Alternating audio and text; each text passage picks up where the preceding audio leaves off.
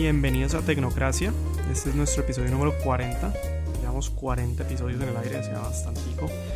Un poco más de un año. Vamos a ver cuando llegamos a los 100. Pero pues ya casi estamos en los 50. Eh, este es el podcast en donde nosotros, Daniel y yo, hablamos de todo acerca del mundo de la tecnología. Y en este episodio de qué, vamos a hablar específicamente, pues tenemos algunos temas como alineados, pero va a ser más como una conversación acerca de temas recientes que han pasado en el mundo de la tecnología desde la semana pasada, que fue nuestro último episodio. Arranquemos por el primer tema que creo que es el que más te interesaba a vos.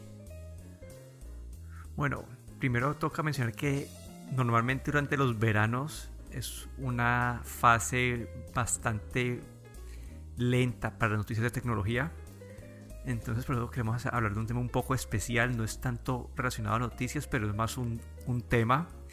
Y el que quiero mencionar yo es sobre el modelo de negocio que siguen compañías como Uber y MoviePass.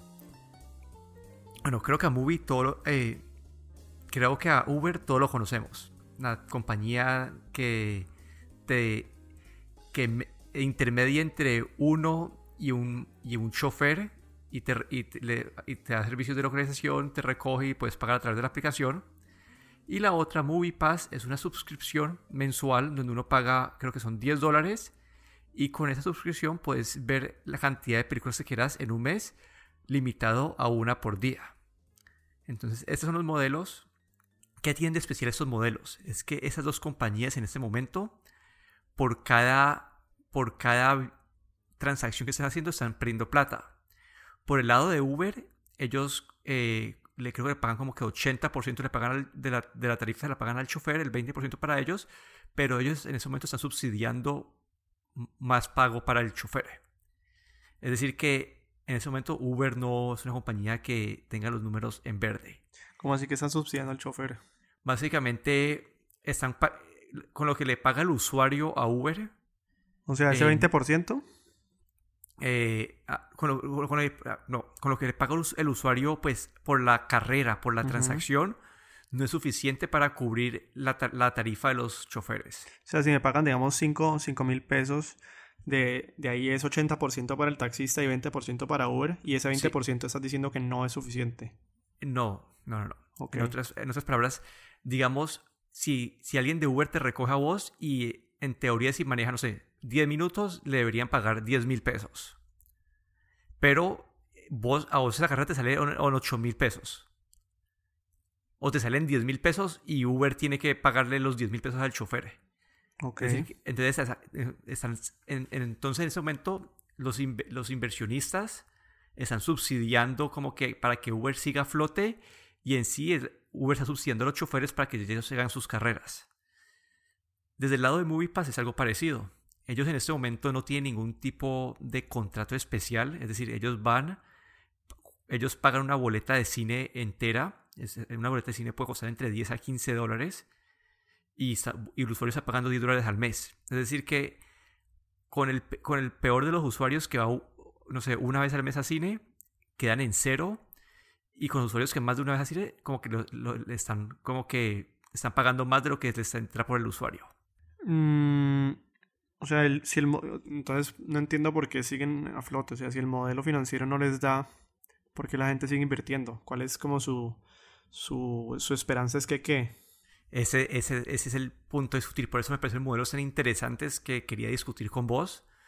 Porque, pues, para Uber creo que ah, tienen como que, como que entre más gente se acostumbra a utilizar a Uber, más participación del mercado cogen, más Uber se vuelve como que el taxi nuevo, como que la gente va, a pensar en Uber en vez de un taxi cuando quieran buscar transporte. Y en ese momento van a tener dos opciones. Uber puede subir las tarifas y ya como es, el servicio primario que todo el mundo utiliza, eh, la gente igual lo va a seguir utilizando y van a, tener, van a, pues, a empezar a, a generar dinero.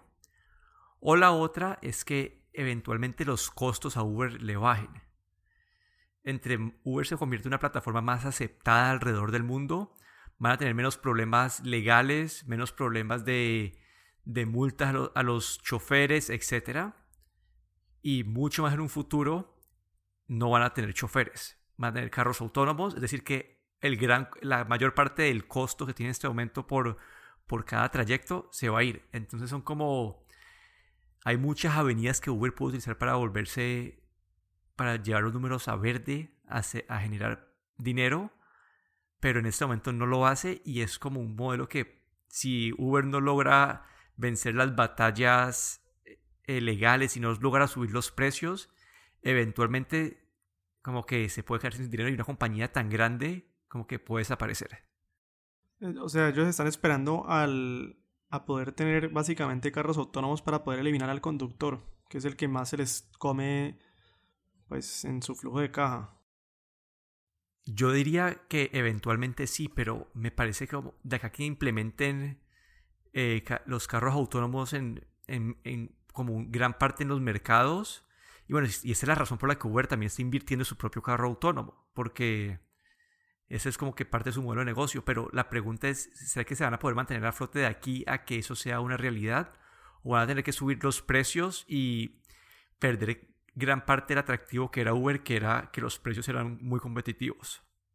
¿Y cuál es la, cuál es la visión de Movipass entonces? O sea, la de Uber, pues entonces dirías vos que es eh, más entrada al mercado, mm, menos pues, monopolizar mercados por lo menos y carros autónomos, dirías que es como que su, su vía hacia poder empezar a ganar plata. Sí, y sí, y los problemas legales, ¿no? Cuando ya, cuando ya Uber se convierte en una plataforma aceptada eh, en la mayoría de los mercados, más a tener que invertir menos en multas que usualmente cuando en un mercado donde Uber es ilegal y a un chofer le pone una multa, Uber la paga. Entonces esto le ayudaría a reducir costos. ¿Y entonces cuál es la de MoviePass? MoviePass esa es, es más abierta todavía, pero es algo, pues, hay que tener, bueno, primero hay que tener en cuenta que poco a poco cada vez la gente va menos a cine. Eh, el alza del internet, la disponibilidad de películas en la casa, la piratería, hacen que, que los cines como que la gente vaya menos y a esto hace que los cines suban los precios para poder mantener al flote y eso hace que aún menos gente vaya a cine. Entonces, muy fácil que está haciendo. En este momento están perdiendo plata básicamente por todos los usuarios que tienen la plataforma, pero están llevando más gente a los cines. Entonces, eventualmente, si MoviePass se convierte en un, servicio tan grande que la mayoría de los usuarios pasen por ahí, ellos van a tener más, más fuerza en el mercado. Van a poder negociar con los cines para tener descuentos en, los tiquetes, eh, tener algún tipo de comisión, porque, no sé, por cada usuario de MoviePass que va, eh, estos usuarios no compran tanta comida, es decir, que podrían pedirle una tarifa, pues una comisión por las ventas de comida, que es donde los cines hacen la mayoría de la plata. Entonces esa puede ser una, pero el, el poder que quiere coger MoviePass es convertirse tan grande, tan grande, tan grande que tenga un poder al momento de negociar. Pues me parece bastante arriesgado. Mm, porque entonces estás esperando también igual que Uber como monopolizar un mercado y decir que casi todo el mundo utilice MoviePass y qué pasaría si entra otro competidor o más competidores que es lo más probable que pueda pasar. Sí, el problema que es un modelo de negocio interesante porque es arriesgado los, inversionistas son los que están poniendo pues la plata, básicamente el inversionista pone la plata en la compañía, la compañía la usa eso para pagar a los cines y, y hasta que los inversionistas esperan que eventualmente se les devuelva algo. Ah, me, hubieras, me, hubieras, dicho que íbamos a hablar de ese tema específicamente de esto y, y hubiera podido invitar a un, a un, a un invitado especial al programa que nos hubiera yo creo que dado una opinión bastante interesante. Mm, espérate, bueno, no, no importa, en fin. ¿Qué, qué, qué, qué quieres hacer? No, a ver si cómo me podría comunicar con él, pero es que no, bueno, no, quedó, quedó, quedó, veremos, lástima, bueno, en fin, ajá. Eh, sí, pues no, honestamente, pues no, no, no te sabría, es que como pues muy no está en Colombia y Uber en Colombia tiene tantos problemas y han salido como todas estas competencias de Easy Taxi y todo lo demás. Y lo que ha pasado mucho en Colombia es que se ha perdido mucha calidad de Uber, ¿no? Como que ya la gente antes era como que pues Uber es bueno, los taxis son como viejos, tal vez eh, los choferes a veces o los conductores no son muy eh, ¿cómo se dice?, amables, es más seguro y ahora lo que está pasando es que muchos conductores de Uber, pues a, mucha gente ha tenido experiencias malas, o sea, como conductores malos, que manejan mal, mal educados, eh, atarbanes, mm, carros también en muy mal estado. Entonces como que siento que Uber, no sé si en todo el mundo, pero como que por lo menos en Colombia ha bajado muchísimo nivel y eso le ha dado partida a nuevos competidores como Easy Taxi, pues, o de taxis, o, por ejemplo, pues Lyft no ha entrado todavía, pero pues... O me voy. O me voy, bueno, sí, me voy es una que, que también está entrando. Em, pues o sea, que a eso, a que entren al mercado a competir, pues a donde, a donde se dan los espacios, por lo menos. Bueno, y otro riesgo es la venta de datos. Algo que tienen esas compañías son muchos datos sobre vos. Eh, Uber, bueno, Uber le puede vender datos de tráfico a las ciudades, a las compañías para entender cómo se moviliza la gente en las, pues, en las carreteras. Eso ya lo están haciendo, ¿no? Sí. Y MoviePass tuvo una, un medio escándalo porque decían que estaban vendiendo la, información de pues la, localización geográfica de, los usuarios. Es decir, Juan Carlos maneja por tal calle, por tal calle, por tal calle antes de llegar al cine. Es decir, que pueden, no sé, pueden hacer una promoción eh, si hay un McDonald's en el camino al cine. A Juan Carlos le puede mostrar una propaganda para que vaya después de cine a McDonald's.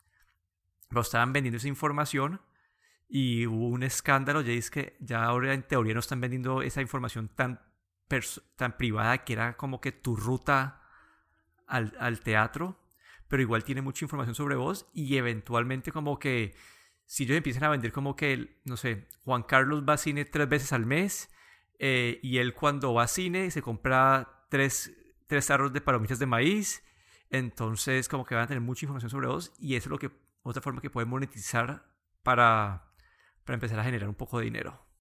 Ok. Bueno, pues interesante. Honestamente, yo por mi lado no quiero, no creo que se vayan a quebrar. Eh, sí me hubiera gustado, como te digo, haber llamado a esa persona para que me diera como el, la idea de por qué los inversionistas le invierten a algo que desde que nosotros hablamos aquí, por lo menos, pues no se ve muy interesante para inversión. Algo de haber que no, digamos, que pues, nosotros dos desconocemos en este momento. Pero es que, bueno, es que imagínate esto. Imagínate que Uber en un momento sea como que el líder del mercado y es la plataforma a través por la cual todo el mundo pide su taxi o pide su, su transporte. Entonces como que si ellos están esperando en un futuro donde estas plataformas se vuelvan tan dominantes que eh, se vuelvan muy muy valiosas. Pues sí, pero ¿cuándo será eso? Porque en este momento pues se supone que ya Uber es muy valioso, es decir, ¿cuánto es? ¿Dos billones o yo no sé cuánto? Entonces pues como te digo, si a mí en ese momento me dijeran con lo que acabamos de presentar en el programa invertí, pues yo diría, mm, no sé, o sea, no me suena mucho. Si están perdiendo plata, cuál es el. O sea, tendría que ver obviamente más pues lo que ven los inversionistas que no vemos nosotros en este momento, pensaría yo. Pero bueno, saltemos al siguiente tema que vos me querías mencionar hoy. Sí, había una noticia que decía, un estudio pues que, que, que decía que los jóvenes eh, o adolescentes que usaban mucho sus pues el término que ellos usan es gadgets, em, que puede ser, yo diría, mayoritariamente celulares. Los jóvenes que usan muchos celulares eh, tienen un vínculo directo con eh, ADHD, que en español es, ¿cómo se llama? síndrome mm, de atención, o sea, mejor dicho, que les cuesta más poner atención. O sea, ADHD como... A ver, ¿cómo se dice en español? Déficit de atención e, e, hiperactividad. Eso, trastorno por déficit de atención e hiperactividad. Entonces como que hay un, vínculo entre, entre el, uso de que estos adolescentes que están pegados a los celulares, hay un vínculo directo con un incremento en casos de esto, de ADHD. No sé vos qué opines, porque pues, digamos nosotros crecimos con celulares, no sé, eh, obviamente no eran, no eran smartphones o no sé si crecimos tan pegados porque yo recuerdo que a mí por lo menos la era del BlackBerry pues ya era casi que cuando estaba en la universidad. Pero definitivamente sí, ahorita uno ve que la gente mucho más pequeña ya tiene celular desde muy, muy pues desde que tienen, no sé, 8 años o yo qué sé. Eh, y ya están pues con el WhatsApp, ya tienen todo este repertorio de apps o de conexiones en el celular y eso hace que, pues, no sé, a mí me parece que sí es complicado, no tengo ni idea cómo se podría manejar mejor. Eh, ¿Qué opinas vos? Bueno, sí, hoy en día desde muy temprana edad uno ve a los niños con aparatos tecnológicos y de hecho muchas veces los padres lo utilizan como una herramienta para distraer al niño. Entonces eso se ve mucho, pero creo que esto es un tema que las grandes compañías de tecnología lo están tratando de empezar a, tocar, nombrando a Google y a Apple que en sus actualizaciones más recientes a los sistemas operativos eh, han tomado esto en cuenta. Lo han hecho como, eh, estoy más familiarizado con el de Apple porque es el que he utilizado, que es la función de tiempo de pantalla, que uno como papá, uno puede limitar eh, las horas que utilizan cada aplicación, las horas que puede utilizar el celular y limitar, pues, limitar la funcionalidad del celular. Y Google va un poco más lejos, también introduciendo una forma de que el celular, la pantalla quede monocromática y esto hay estudios que dicen que al no tener tantos colores, uno, es uno está menos predispuesto a seguir utilizando el celular. Entonces, estas compañías están dando sus pasos. No es algo que están implementando a la fuerza, pero son herramientas que le están dando a los adultos que quieran mejorar sus hábitos o a los padres que quieran limitar eh, el uso de estas herramientas o de estos aparatos por sus hijos. Pues sí. Mm, es decir, yo he visto que por lo menos en la próxima actualización de Google sí van a tener más herramientas. Por ejemplo, Instagram ya lo tiene como para que uno pueda saber qué tanto se está utilizando el celular. Y creo que sí es algo que, pues no sé si la alegoría esté, esté bien hecha, pero, pero lo mismo que pasó con el Roacutan en su época, ¿no? Todo el mundo tomó Roacutan para el acné. Y pues sí fue efectivo, pero no se sabían los, los efectos secundarios sino hasta muchos años después. En este momento el ingrediente principal, el Accutane, es prohibido en Estados Unidos por sus efectos secundarios e inclusive todo lo tomamos. Yo creo que eso es algo que no se ha revisado muy bien y ahorita apenas como que está entrando digamos en el, en el léxico común y es que definitivamente pues sí hay efectos secundarios de utilizar mucho estos gadgets o estos celulares desde cuando uno es tan pequeño. Y sí, pues, o sea, me pareció interesante el estudio, me parecía relevante mencionarlo. Y otra noticia que vi fue la del Note 9. Dos cosas. Primero, uno, eh, simplemente vi el Note 9, pues, el, leak, los leaks que han habido. Y dos, que mucha gente ha pensado, o digamos es la, el, trend es que prefieren esperar a que salga el Pixel 3 a comprarse el, el Note 9. Y no sé por qué sea esto. Bueno, no sé si eso sea verdad, pero lo que se ve en las filtraciones del Note 9 es que no van a haber muchos cambios dramáticos en este celular. Eh, se espera una mejor cámara, se espera una, una mejora en el lapicero. No tiene notch. Bueno, ninguno de Samsung tiene notch. Pero, se, pues, se, suponía, se... suponía que los nuevos de Android, como por copiar a Apple, que había pasado mucho, tuvieran notch, ¿no? Pero este no tiene notch. El, el Pixel lo va a tener. Bueno, estamos hablando del Note 9, no tiene notch. Como que es el, ese es el diferenciador de Samsung en este momento, es que no tiene, no tiene esa, esa, ¿cómo se dice? El pues notch. sí, o sea, lo que tiene el iPhone X y por lo que es más reconocido. Sí, como que bueno, este no lo tiene el Samsung. Y sí, vamos a ver, se dice que se va, se va a anunciar en agosto, a mediados de agosto se va a anunciar ese celular. Este es el celular de pantalla grande de Samsung, es donde empiezan mantienen las funcionalidades de, del S9, pero le, lo, le dan como que lo superpotencian. Después en el S10 es donde veremos ya como que funcionalidades nuevas, técnicas nuevas de diseño. ¿Y el S10 cuándo sería? ¿En septiembre? Eh, en marzo. ¿En marzo del próximo año? Sí. O sea, el S9 salió en marzo de este año. Sí. Literalmente pasó por encima como que no hizo ningún tipo de, pues no escándalo como tal, pero como que de impacto, ¿no? Como que yo ni me acordaba que había salido en marzo. Sí, sí hoy en día como los celulares están en un punto donde entre ellos hay muy poca diferenciación. Hay algunos que sobresalen en algunos aspectos como Google, que es Android puro con la mejor cámara en el mercado. Eh, Apple con su el iPhone 10 con el Face ID, la pantalla pues bonita. Eh, el de Razer que tenía una super pantalla rápida y, y buena batería, buenos parlantes. Como que ahí cada celular tiene un, un, medio resalto o algo que lo hace sobresalir encima de los otros, pero no hay ninguno que vos digas hoy en día que es claramente el líder del mercado. Para algo que sí estoy emocionado y que quiero que llegue muy pronto es eh, la salida de Android P, que aparentemente se va a llamar Pistachio, según lo que hemos visto, Pistacho. Em, ya el beta 4 salió ahorita en julio y ya están diciendo que casi que es la versión final. Aún así no me atrevo a, bajar, a bajarlo. ¿Por, qué no? ¿Por qué no? No sé, por, sos, el peor, sos el peor eh, tecno, tecnocrata. O sea, sí, sí, no. Sí, si tuviera otro celular, pero ese, es mi celular principal. Entonces, si me lo bajo y seguramente va a tener problemas de compatibilidad con bastantes aplicaciones, entonces que no me llegan los correos y pues que perece el dolor de cabeza, además tener que borrar todo para devolverme en caso de que lo necesite. Por ejemplo, los GPS, yo vi que en el beta 4 todavía no estaba funcionando muy bien. Eh, y es algo que yo uso bastante. Entonces, pues quiero esperar a la versión final. Ya es un mes, o sea, en agosto sale, ya están diciendo, eh, el año pasado salió en agosto y están diciendo que inclusive este año puede salir un poquito antes porque el año pasado fue a finales de agosto. Este año puede ser un poco antes, mediados o principios de agosto. Entonces, pues ya me espero. Eh, pero sí es algo que estoy emocionado porque sí tiene varias mejoras y entre ellas la navegación que como que le quieren copiar a, que ya habíamos mencionado que le quieren copiar las, las, el tipo de navegación al iPhone X. Bueno, y luego para mencionar es que en esta versión va a estar disponible más celulares cuando salga. Creo que eran como que algunos de el, el, el Essential, eh, los de OnePlus y algunos otros que iban a tener esas actualizaciones disponibles desde el día que salgan.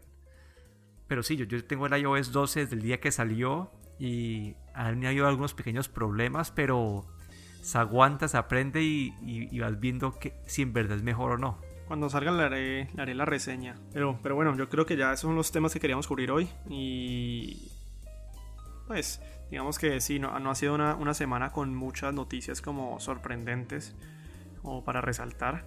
Pero como siempre estamos todas las semanas o digamos a pesar de que a menos de que haya como mundial o algo así, pero estamos todas las semanas. Esto es Tecnocracia con ustedes, mi nombre es Juan Carlos Vargas. Aquí Daniel Dorronsoro. No se olviden que nos pueden encontrar en YouTube buscando Tecnoduda. Estamos haciendo reseñas de diferentes aparatos tecnológicos y pueden eh, suscribirse a la página si les gusta. Hasta la próxima. Muchas gracias a todos.